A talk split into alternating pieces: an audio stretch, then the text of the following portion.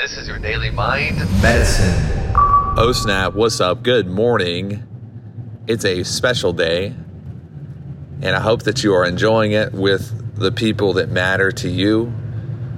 I know that I am, and uh, what a beautiful freaking season. It's so crazy how good life can get when you focus on the good parts of life. It's it's simple, but it's profound. Without fail, I think the people who tend to struggle the most with feeling like their their life's not what they want it to be are the people who spend the most time picking out and finding the areas where their life is not what they want it to be. And you get a lot more you got a lot more power from focusing on what you do love and what you do enjoy and what you're looking forward to than you do isolating the areas that you feel like you do not. Um, one quick thought and one quick thing for you today, and then we will get off to the races, is this idea of situational awareness. I'm going to say this super quickly because I I believe that if if you want real magic from this particular episode, it would be better for it to be shorter and you listen to it twice. So an odd request or an odd instruction is to listen to this episode two times so that it really hits you the people who achieve the most are not necessarily the smartest or the most talented or even the most strategic. They are the ones who put themselves most often into advantageous situations. And by doing that, they avoid the situations that have disadvantages in them. So if you're setting big targets and big goals for your life or your business, a better question than, than how do I, you know, how do I do that or how do I get smarter in this area is to think what situation is already set for me to achieve this thing? How do I rig the game, so to speak?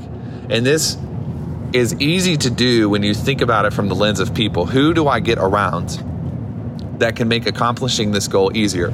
So I run, you know, several different brands and companies and but one of my favorite things ever to do is to put together groups of people. Some people call them masterminds some people call them peer groups. But I put together events and rooms of people who when you get into these rooms you see other other human beings who are just like you and they've accomplished really, really big things. And they know the ways and they know the plays and they know the secrets to the game and they have opportunities.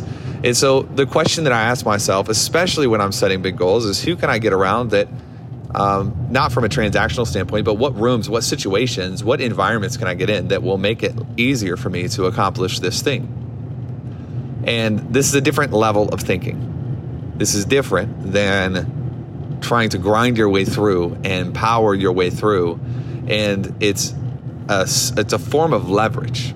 It's a it's just a form of leverage. This is a question you should ask yourself. That I would love for you to ask yourself: What situations, what environments, what places can I put myself into on purpose in the next 30 days, 60 days, 90 days, so that the accomplishment of my goal feels automatic? What a great question. Answer it, write it down, and then commit to making it happen. Have an incredible day. I love you.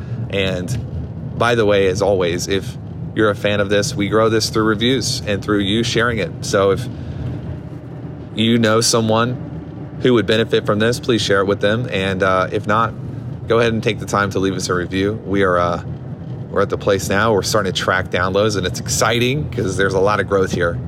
And uh, I hope you enjoy this as much as I enjoy making it for you every single day leave us a review. And uh, it doesn't even have to be a great review. If you literally hate this, but you can't stay away, leave that review as well. Love you. Goodbye.